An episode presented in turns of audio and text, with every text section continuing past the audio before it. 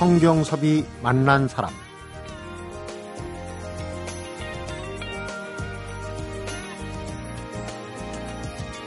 겨울은 길어지고 봄은 짧아지고 또 여름은 빨라졌습니다. 이런 기후 변화로 농작물의 경우는 재배 지역의 북방 한계선이 점점 위로 올라가는 모양새입니다. 바다에서는 전통 어종이 사라지게 하고 또 아열대성 어류가 크게 늘고 있습니다. 그래서 요즘 고등어가 비싸고 명태가 자취를 감추고 있고요. 또 한동안 안 보이던 정어리가 많이 잡히고 있다고도 하는데 수산물의 지도 변화 어디까지 또 어떻게 변화하고 있는지 성경섭이 만난 사람 오늘은 이런 기후 변화와 수산자원 변동 소식이 보도될 때마다 꼭한 번씩 거론되는 분이죠. 국립수산과학원의 강수경 해양수산연구사를 만나봅니다.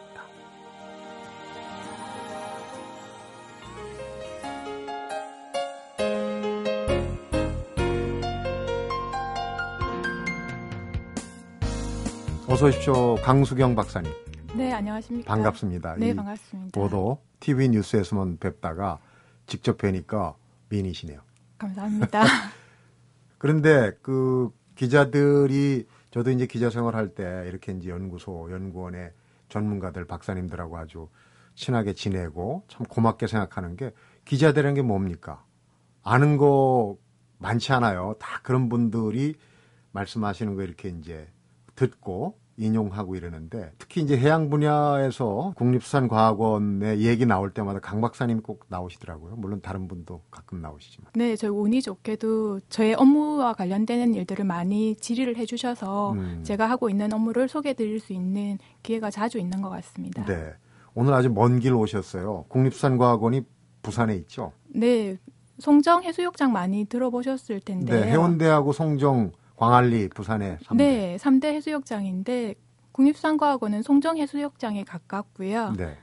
어, 기장군 기장읍에 위치하고 있습니다. 음, 제가 최근에 강 박사님을 그 보도에서 뵌 게 우리나라 연안에 아열대성 어류들이 많이 나타나고 있다. 그 얘기를 하면서 이제 바닷속 풍경도 보고 이렇게 됐는데 국립수산과학원이 하시는 일 중에 이제 하나가 그런 거겠죠. 뭐 어종, 어류의 변화 이런 거. 네, 맞습니다. 국립수산과학원은 이제 우리나라에서 해양이나 수산을 연구하고 있는 기관들이 여러 곳인데요. 네. 유일하게 국립연구기관이고요. 음, 하고 있는 업무는 말씀하신 것처럼 수산자원 변동이나 음.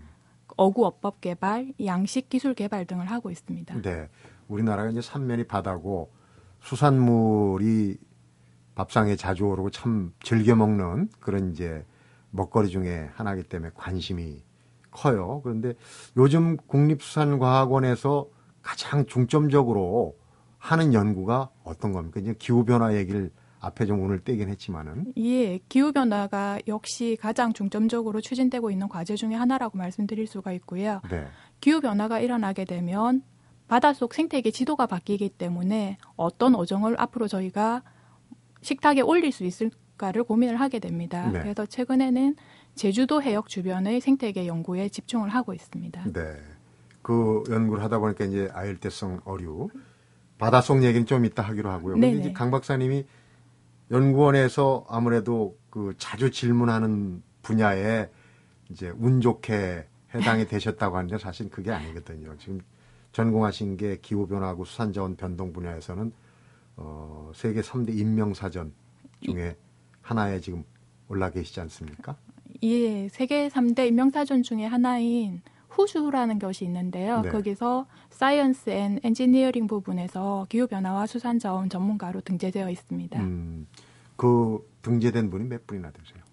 어, 제가 파악해보진 않아서 굉장히 많으실 거예요. 어, 잘 모르겠습니다. 많으시더라도 인명사전에 등재됐다는 거는 그만큼 이제 입신양명을 하신 건데 세계적으로 가문의 영광 아닙니까? 아유, 감사합니다. 네. 원래 그러니까 학사, 석사, 박사라면서 이제 해양 관련했는데 조금씩 달라지더라고요. 네, 맞습니다. 해양학과에서 해양 생물 쪽으로 가셨고 네.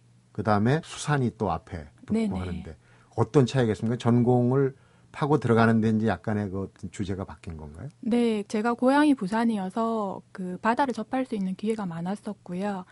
어, 제가 대학 진학할 때쯤 우리나라의 세종기지가 남극에 건설이 됐었습니다. 그래서 음. 아, 제가 해양학과를 전공을 하게 되면 남극의 세종기지를 가볼 수 있겠다 네. 그런 희망을 가지고 해양학과를 진학을 하게 됐고요. 해양기지 키드시군요. 그 세대. 예, 남극 세종과학기지에 가려는 꿈이 있었습니다. 그리고 운이 좋게도 한번 다녀올 수 있는 기회가 있었고요. 네, 예. 그렇군요. 이 논문 중에 이제 그 바다 얘기를 하기 전에 예. 제가 이렇게 방송 전에 보다가 참 재밌는 게 논문에 예. 물고기도 귀 속에 돌이 있습니까? 우리가 이제 이석이라고 그러는데 우리는 이제 귀 안쪽에 네네. 물고기 귀 속에 있는 귀의 돌을 가지고 바다의 어떤 그 어류의 어떤 생태를 연구를 하셨다. 네, 그 물고기 귀 안에 있는 돌은 일반적으로 이제 저희가 물고기 나이를 측정하는 데 이용을 하거든요. 나무 어, 나이테처럼 나이테처럼. 네, 이렇게 원이 생기기 때문에 1년에 하나씩 원이 생기기 때문에 나이를 측정하는 데 이용을 하는데요. 제가 연구했던 방법은 이성 내의 화학 성분을 분석을 해서 이 물고기가 어디서 태어났는지 음. 그리고 어떤 환경에서 자랐는지를 연구했던 거고 연구 대상 어종이 연어였기 때문에 네. 우리나라, 일본, 미국, 캐나다에서 채집을 해서 각 4개국의 그 산란장이 다르고 음. 서식 환경이 다르다라는 걸 예, 밝혔었습니다. 네. 요즘 보면은 해양수산자원이 얼마나 있는지 또 우리가 이제 영토의 개념으로 영해를 확장하는 것도 상당히 중요하고 그래서 좀 활달하게 활발하게 수상자원 그 조사를 많이 하는 것 같은데 그 동안에 했던 것보다 조금 더 요즘 와서 그 영역을 넓히고 이런 걸 좀 많이 하시나요? 국립수산과학원 산하에 독도 연구센터라는 곳이 있습니다. 음. 독도 연구센터에서 조사 정점도 늘리고 조사 방법도 개선을 해서 좀 더 심층적인 연구를 하고 있고요. 네. 제주도에 있는 아열대 연구센터에서도 음. 제주 해역뿐만 아니라 이어도까지 네. 예, 조사 해역을 확장을 하고 있습니다. 음. 그러니까 이제 일본하고 중국하고의 네네. 민감한 그 영해 문제 까지 네. 어, 이 활동을 좀 활발하게 하면은 아무래도 그 뭐 실효적 지배라고 그러나 그런 개념으로도 좀 도움이 될 것 같아요. 예, 저희가 이제 좋은 과학적인 연구 결과를 내세우게 되면 음. 예, 그런 부분에 도움이 될 수 있으리라고 기대를 하고 있습니다. 예전하고 지금도 뭐 직접 확인하려면은 이제 스킨 스쿠버 다이빙을 하든지 해서 이제 들어가야 되는데 네네. 첨단 과학 기제를 가지고도 또 이런 어, 해양 탐사 네네. 또 수산 자원 조사를 한다는 얘기를 들었어요. 예전하고 달라진 그런 모양들도 많이 보일 것 같아요. 네. 과거에. 과거에는 이제 실질적으로 그물을 내려서 끌어서 조사를 하는 방법들을 했었고요. 그 요즘도 그 방법이 가장 전통적인 방법이기 때문에.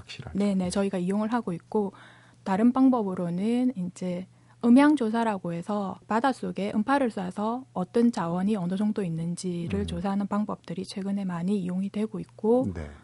또 이제 장비들이 계속 발달을 하고 있기 때문에 플랑크톤 개수기라든지 예 그런 굉장히 레이저를 이용한 거죠. 네네 네. 맞습니다. 어, 잘 아시는데요. 예. 잘 아는 게 아니라 그걸 지금 여쭤보려고 그러는. 그러니까 그 해양수산자원이 예전에는 많이 잡히면 잡히나 보다. 예. 적게 잡히면 왜 적게 잡히지? 이러고 이제 고민하는 수준에서 지금은 미리 예측을 할 수 있다는 얘기를 들었어요. 그 일테면은 올해 조사를 토대로 내년에는 어느 어종이 어느 정도 잡힐까 이런 걸 다 예측한다면서요. 예 맞습니다. 실질적으로 저희가 이제 물고기의 어린 생활 시기 저희는 음. 초기 생활사라고 얘기를 하는데요. 알이나 그 작은 물고기인 시기에 뭐 자원량이 어느 정도 있는지를 조사를 통해 가지고 네. 내년도에 이 물고기들이 컸을 때 아니면 2년 후에 어느 정도 자원이 증가를 할 것인지를 예측하는 것을 하고 있습니다. 네. 그러면 우선 궁금한 게 작년에 예측했던 거하고 올해 실제로 지금 올해 한 전반기의 어획량 하고가 일치가 됩니까? 어, 그게 굉장히 중요한 문제고 전 세계적으로 지금 가장 뜨거운 이슈가 되고 있는 것 중에 하나인데요. 네. 실질적으로 저희가 환경을 예측하는 거죠. 물고기는 자원도 중요하지만 수중이라는 환경 속에 살고 있지 않습니까? 그래서 네. 수온을 어떻게 예측을 하는 것인가 이것도 굉장히 중요하거든요. 음. 근데 지금 현재 전 세계적인 그 수온 예측 모델은 많이 개발되어 있는 상태고 네.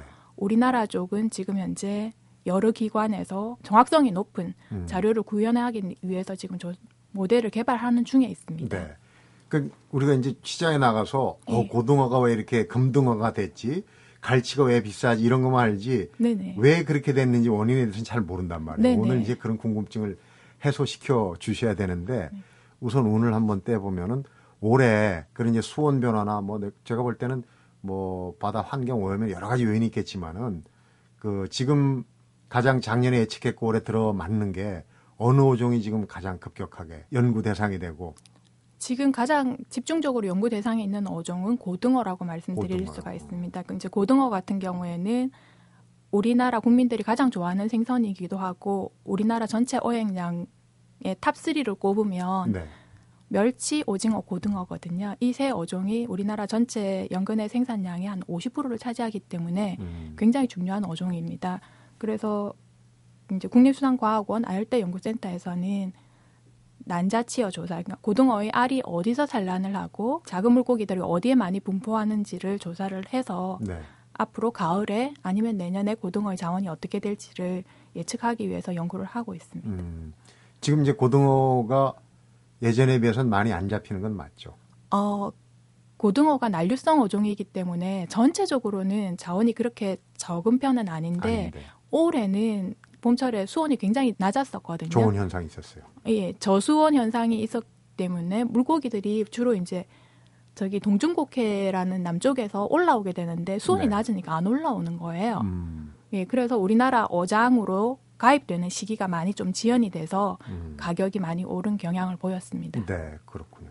저온 현상, 물 속에서 저수온 현상이 저온 현상으로 지금 과일이 지금 일테면 이제 매실이나 이런 게 수확이 네네. 조금 양도 그렇고 볼품도 좀 안 좋다 그러는데 물 속에서도 저수온으로 고등어가 이게 뭐 지져 먹고 구워 먹고 참 좋은 생선인데 반대로 이제 그 예전에 잘 안 보이다가 많이 보이는 생선이 있다면서요? 그것도 수온하고 관계가 있나요? 예, 이제 그걸 올해 이제 저희가 4월 이후 5월부터 평년 수온으로 회복이 되고 네. 예, 5월 6월부터 이제 수온이 점점 높아지기 시작하면서 참치라고 많이 알려져 있는 어우 비싼 거죠. 네네 다랑어류 그러니까 참다랑어가 우리나라 어장으로 많이 들어왔거든요. 네. 그래서 참다랑어의 이제 어획량이 점점 증가하는 추세에 있습니다. 음, 얼마 전인가 제주도에서 참다랑어, 참치를 그냥 엄청나게 많이 잡아가지고 대박이 났다. 그런 그게 뭐한 대에 뭐 몇억 원이라고 그랬던가 뭐 그런 게 이제 그런 현상 때문에 생길 수 있는 네네. 그런 거군요. 물고기 바닷속의 세계 참 어, 흥미진진한데 이제 잠시 후에는 좀 더 구체적으로 우리 그 식생활의 먹거리의 기본이 되는 어종들 중심으로 한번 여쭤보도록 하겠습니다. 네. 성경섭이 만난 사람 오늘은 국립수산과학원 해양수산연구사 강수경 박사를 만나보고 있습니다.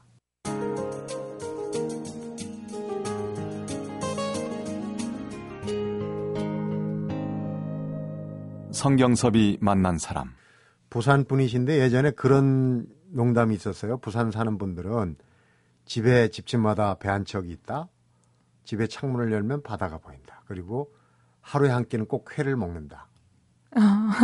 아직도 그런 오해를 하시는 분들이 계신가요? 회는 좋아하시겠죠? 네, 저는 회는 좋아하고요. 음. 그 부산 분들이 뭐 생선을 드실 기회가 더 많은 건 확실한 것 같습니다. 네. 그런데 왜 그런 얘기를 하면 이제 양식업이 발달하면서 그 횟감들이 위치가 바뀌는 경우가 있어요. 예, 예전에는 정말 보잘 것 없고 거의 그냥 버리다시피 했는데 자연산이라는 이유로 네네. 몸값이 올라간 게 있고 지금 이제 기후 변화 때문에 네네. 예전에 잘 잡히던 게 안 잡히고 안 잡히던 게 잡히면 이제 이것도 이제 위치가 가격 면이나 뭐 이런 거가 이제 좀 위상이 바뀌지 않을까 싶은데 우선 명태 얘기를 좀 해보겠습니다. 너무 많이 한 얘기긴 하지만은 얼마 전에 그 명태 현상수배 포스터 네네.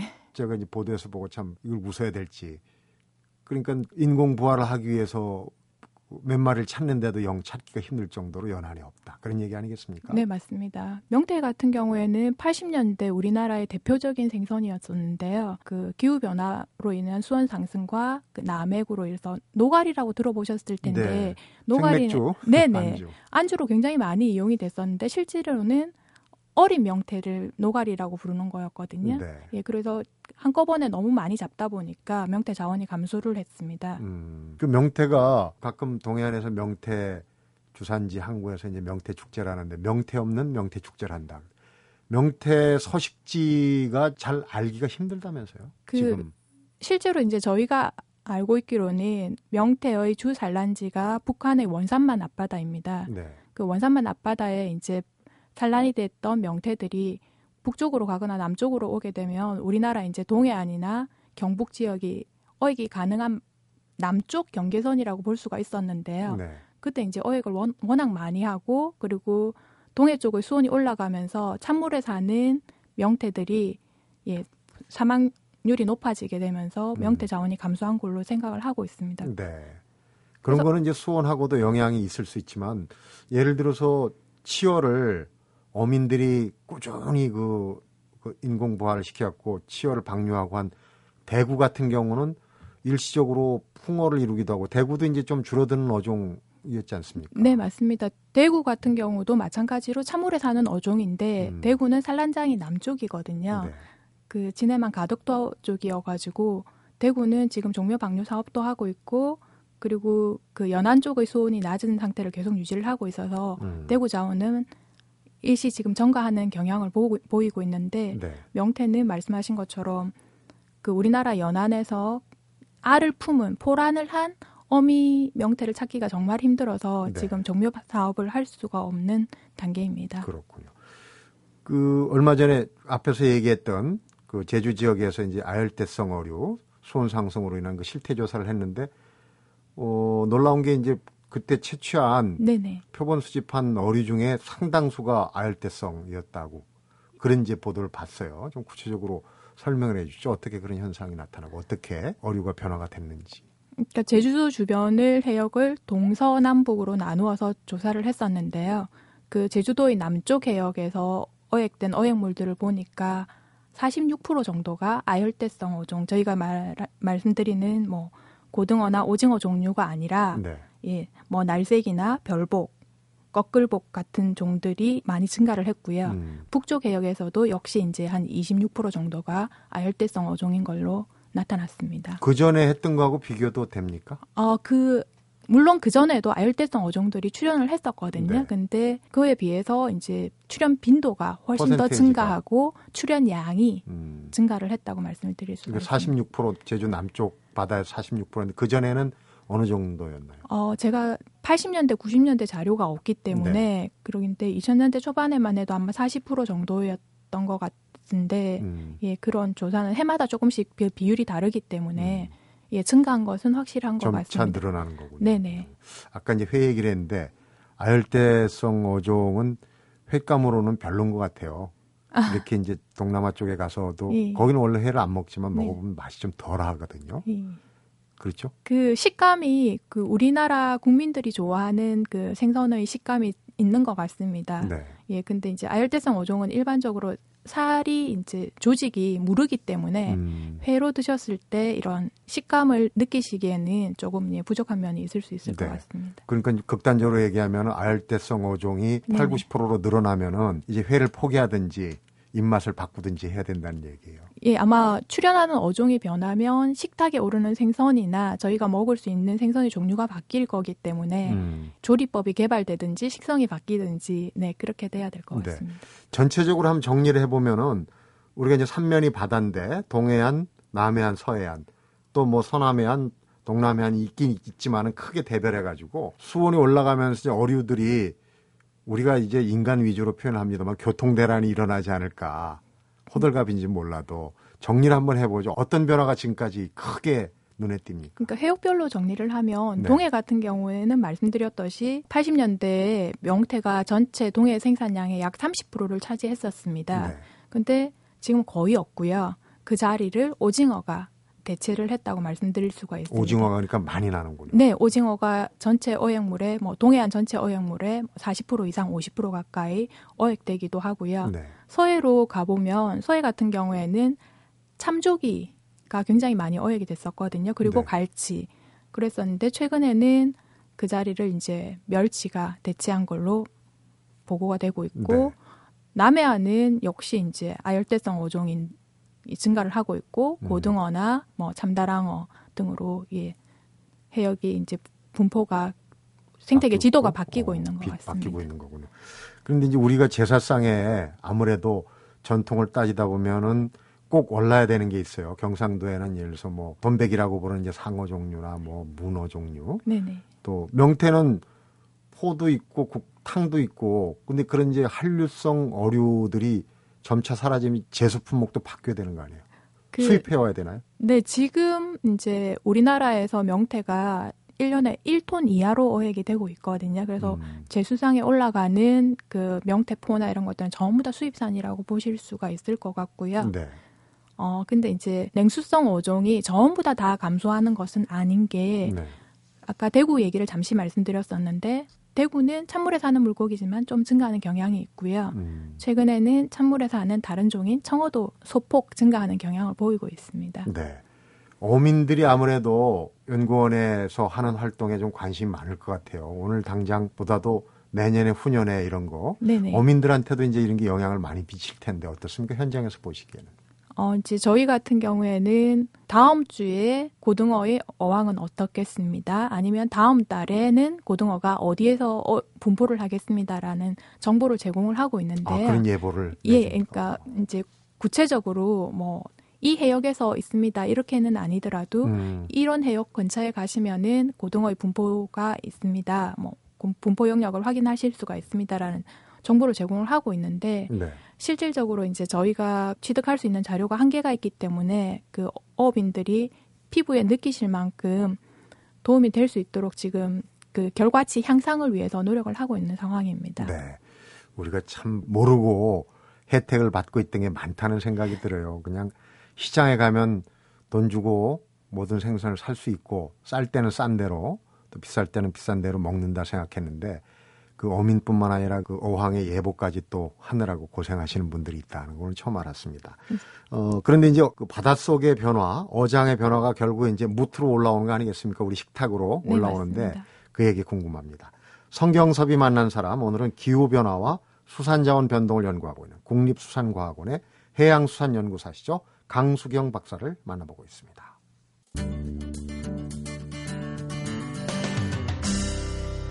성경섭이 만난 사람. 하늘이 하는 일을 이제 기상 전문가들이 천기 누설 네. 기계의 도움을 받아서 근데 참 맞을 때도 있고 틀릴 때도 있고 어떤 때는 또 뭐 비난을 받기도 하고 그러는데 바닷속 일도 마찬가지 아닐까 싶어요. 그 레이더도 하고 음파도 하고 하지만 결국은 어떻습니까? 뭐 용왕님을 뵈야 되는 건지 직접 들어가서 조사하는 경우도 있는데 박사님도 들어가십니까? 예, 저도 스킨스쿠버 자격증이 있어서 음. 과거에는 직접 들어가서 조사도 하고 예, 그 레저도 즐기고 이랬었는데 최근에는 이제 주로 자료를 분석하는 일을 하고 있어서 들어갈 기회가 거의 없는 것 같습니다. 그러니까 이 관록이 쌓이면 점점 재미가 없어지는 거예요. 들어가고 싶습니다. 음. 그 앞에 나타난 그런 현상들이 예. 이제 뭐 환경 변화 중에 뭐 오염도 있고 여러 가지 있겠지만은 남획도 있고 그렇겠지만 이제 그 수원과 관, 수원과 관련된 어 미리 예측하면 또 대응할 수 있는 그런 거 아니겠습니까? 어느 정도 수온의 변화가 있는지 특히 우리나라만 그런지 궁금하네요. 예, 우리나라 지난 40년간의 표층 수온 이제 저희가 그 물의 가장 바깥쪽에 표층 수온을 측정을 했을 때 지난 40년 동안에 약 1.14도씨 증가한 걸로 보고가 되고 있는데 네. 이 수치는 전 세계 평균이 약 0.4도씨 증가거든요. 음, 이거에 비해서 약 3배에 가까운 3배 높은 가까운. 증가라고 볼 수가 있습니다. 이렇게 수온이 급격하게 변하면 그 안에 있는 물고기들의 분포 지역이나 생존율에 영향을 주기 때문에 생태계의 음. 지도가 바뀐다고 말씀드릴 수가 있습니다. 아 그렇군요. 수온이 상승한다 그러면 양식업도 어종을 바꿔야 되는 거가 맞죠.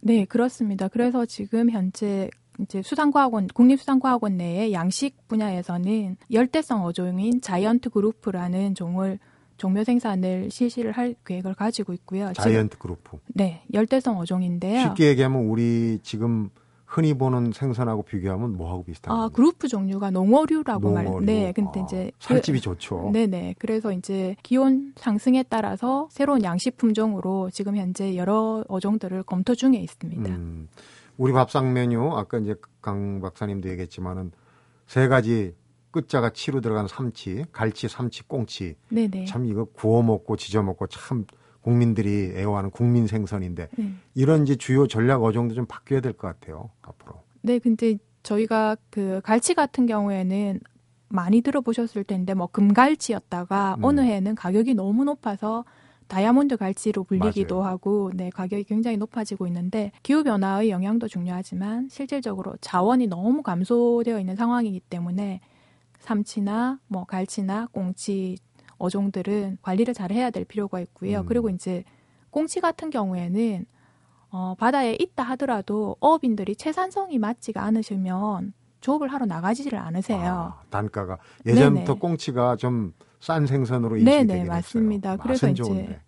기름 값도 워낙 지금 올라가고 있는 상태고 네. 그래서 이제 바다에 물고기가 있는 거랑 어획되는 거랑은 조금 다른 경향을 보이고 있습니다. 음, 지금 이제 어종이 변화가 되고 하면은 새로 생기는 그 많이 나타나는 물고기나 이런 것도 직접 그 관련되는 부분은 아니지만 뭐 조리법이나 가공법 이런 것도 연구원에서 기초적인 제한 차원에서 뭔가를 좀 하실 수도 있지 않을까. 그러니까 실제로 물메기탕이라는 거 드셔보셨죠? 물메기요? 아우, 네네. 시원하죠, 국물이. 네네. 근데 물메기탕 같은 경우에는 이제 곰치류라는 물고기인데요. 음, 과거에는 동해안에 어획이 됐어도 모양이 별로 안 예쁘고 살들이 흐물흐물하기 때문에 어업인들이 많이 폐기를 하셨어요. 아는 사람만 먹고. 네네. 연안에서만 드시고 폐기를 하셨는데 대체 생선들을 찾고 하다 보니까 새로운 이제 조리법이 개발이 된 경우고 저 음. 같은 경우도 집에서 이제 생선을 조리를 하게 되면 기존에 뭐 굽거나 찌거나 하는 방법 외에 뭐 다양하게 시도를 해보려고 음, 하고는 있습니다. 예를 들면 다양한 시도가 어떤 게? 그러니까 다양한 시도가 이제 뭐 그 저희가 연어를 공부를 했었기 때문에 훈제 연어를 많이 먹었었는데요. 네. 우리나라 생선들이 훈제가 가능한지 음, 뭐 해보기도 하고 소스 개발법 다양한 소스를 개발하는 것들을 네 해보고 있습니다. 네. 그러니까 이제 앞으로 바다에서 나는 먹거리는 변화가 되면 여러 가지 고려해야 될 점이 많지만 그 중에 하나가 이제 뭐 훈제를 해 먹을 수 있는지 소스를 활용해서 또 그 아열대 지방에서 해 먹는 걸 또 가서 연구 보고 듣고 연구를 해야 될 것 같아요. 네 네 그러기도 하고 그 최근에 이제 해파리가 급격하게 증가했다고 많이 들으셨을 텐데요. 네. 뭐 해파리 저희가 건조된 것들을 많이 먹고 있지 않습니까? 음, 수입해서 주로 먹게 되는데 뭐 해파리 조리법이라든지 이런 것들을 지금 과학원 내에서 연구를 하고 계세요. 음, 먹어서 치우는 거군요. 불가사리는 먹을 수 없습니까? 불가사리는 안에서 이제 뭐 불가사리에 있는 유용한 성분들을 네. 뽑아서 비누나 화장품을 만드는데 음. 이용을 하고 있습니다. 그렇군요. 전체적으로 어획량도 급감하고 있는 거 맞죠? 극감이라고 표현을 하기는 조금 그렇고요. 음. 그 작년은 사실은 우리나라 어획량이 좀 많이 감소를 한 상황이었습니다. 네. 근데 재작년 같은 경우는 그렇지가 않고 어획량은 일정 부분을 유지를 하는데 어획되는 대상 종이 음. 예, 많이 바뀌었고 네. 물론 80년대에 비하면 어획량이 감소한 건 맞습니다. 그러니까요. 선호하는 생선이 안 나타나면 이제 가격 변동에도 영향을 미치고 옛날에 농산물이 품귀가 되고 그러면은 이제 어 농산물과 인플레이션 합쳐서 이제 agflation 이런 얘기도 하는데 fishflation이라는 얘기가 또 나온단 말이에요. 네, 맞습니다. 그 앞에서 말씀드렸던 뭐 고등어, 갈치 등 가격이 너무 높아지면서 fishflation이라는 얘기가 나왔고 네. 실질적으로 그 우리나라 국민 1인이 먹는 수산물 소비량이 약 56에서 57kg가 되는데요. 네. 그게 이제 해조류를 포함한 양- 양입니다. 최근에는 뭐 우리나라의 이웃 국가인 중국에서 수산물 소비가 급격하게 증가하고 있기 때문에 과거에는 우리나라 국민들이 섭취하던 수산물을 중국으로 수출하는 경향들이 지금 생겼거든요. 네. 그 일본도 마찬가지고요. 아주 고가의 제품들이 중국으로 수출되면서 중국 사람들이 수산물에 대한 선호도가 높아지면서 가격이 덩달아 올라가는 음, 예, 경향을 보이고 있습니다. 그러니까 수산물 어획량 자체도 있지만 중국 사람들 입맛이 네네. 높아지고 네네. 생활 수준이 높아지니까. 네. 중국 사람들이 맛을 들이면 세계 경제가 좀 들썩거리게 돼 있어요. 그래서 네, 맞습니다. 피시플레이션.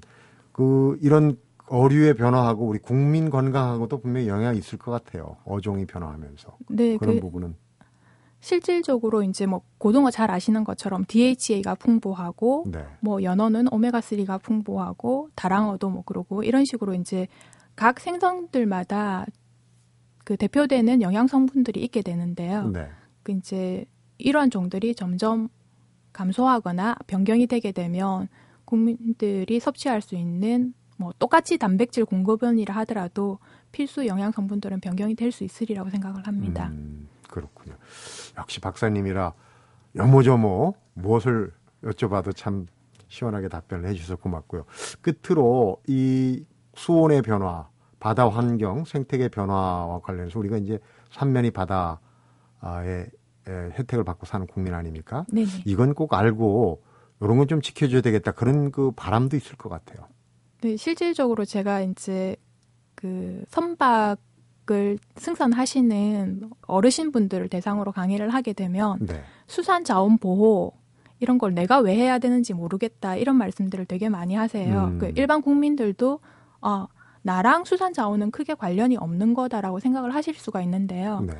실질적으로 내가 직접 물고기를 잡거나 키우지 않더라도 물고기가 사는 바다 환경은 모든 국민들이 이용을 하는 거지 않습니까? 네. 그래서 이제 오염 문제라든지 쓰레기 투기 문제라든지 좀 관심을 가져주셨으면 좋겠고요. 네. 시중에 이제 가끔 작은 물고기들이 많이 위판이 되는데 사실 기회가 생기실 텐데 가격이 저렴하다고 이제 뭐 이용하시지 말고 음. 물고기가 좀 클 때까지 기다리셨다가 드실 수 있는 그런 이제 환경이 좀 조성이 되었으면 하는 바람이 있습니다. 네. 그러니까 치어들 원래 작은 물고기 말고 네네. 새끼 물고기들을 자꾸 싸다고 사 먹게 되면 또 계속 잡게 되고 네네. 지금 그러면 이제 어족 자원이 고갈이 된다. 그 네, 말씀. 지금 그런 자원 감소 현상이 좀 보이고 있는 어종들이 좀 있습니다. 네. 이제 뭐 피서철이고 바다에 가시는데 그 해수욕객들도 어 방송 들으셨다면은 내가 바다를 위해서 뭘 좀 조심해야 될까 네네. 그런 생각도 한번 가져볼 만하네요. 네, 그래 주셨으면 감사하겠습니다. 부산에서 오셔가지고 오늘 귀한 시간 내주시고 재밌는 얘기 오늘 참 배운 게 많아요. 잘 들었습니다. 네, 감사합니다. 성경섭이 만난 사람 오늘은 국립수산과학원 해양수산연구사 강수경 박사를 만나봤습니다.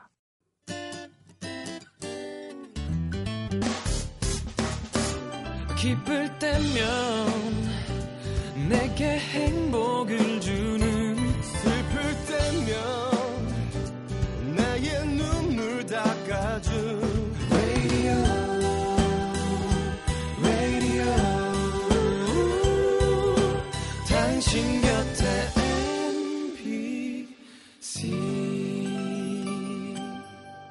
MBC 라디오는 미니와 푹 TuneIn 어플리케이션을 통해 모든 스마트 기기와 PC에서 청취가 가능하며 팟캐스트로 다시 들으실 수도 있습니다.